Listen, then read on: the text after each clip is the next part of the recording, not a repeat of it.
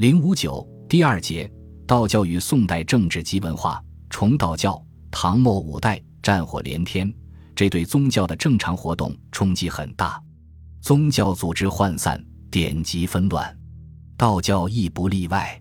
到了宋朝，随着国家统一战争的完成。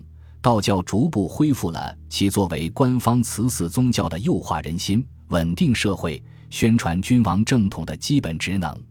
宋代官方的崇道成为道教在宋代复兴的基础。道教是中国的本土宗教。北宋建立后，鉴于儒学衰微，为了加强对人们的思想控制，崇道养佛就成为北宋统治者加强思想调控的有力武器。利用道教为其政治统治寻找合法的依据，成为宋代的基本国策。纵观两宋三百多年的历史，道教的兴衰随着不同时期政治需要的变化而有所变化。大致说，宋初太祖、太宗朝为道教的复兴期，真宗朝后道教得以迅猛发展，到徽宗时发展到顶峰。南宋时，道教开始分崩离析，出现了许多新教派。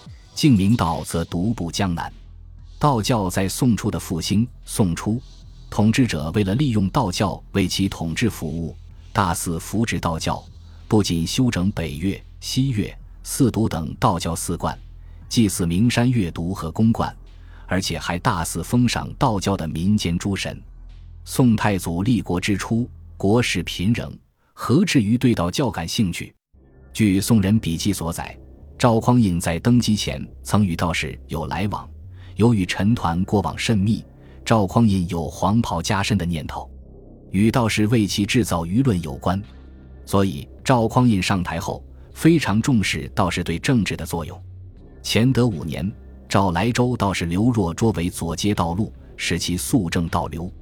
但宋初经常发生利用宗教造反的事，因而太祖对道教多侧重于控制。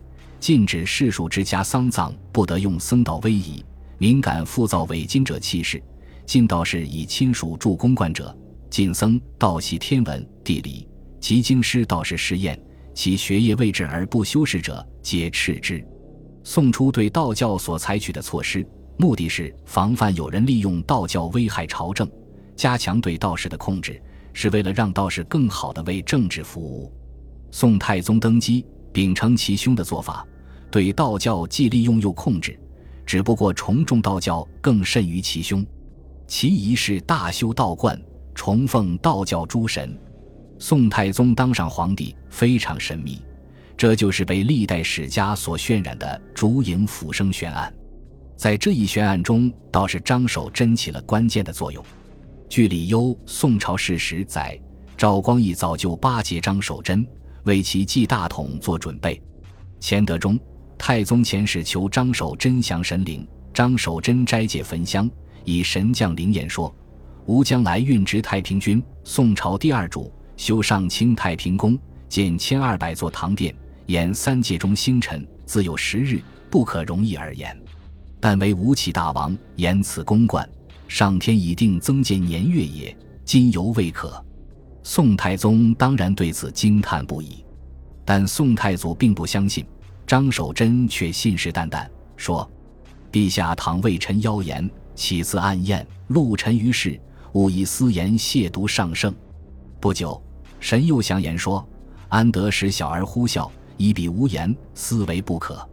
汝但说与官家，言天上宫阙已成，欲开，晋王有人心。”第二日，宋太祖暴崩，宋太宗嗣位。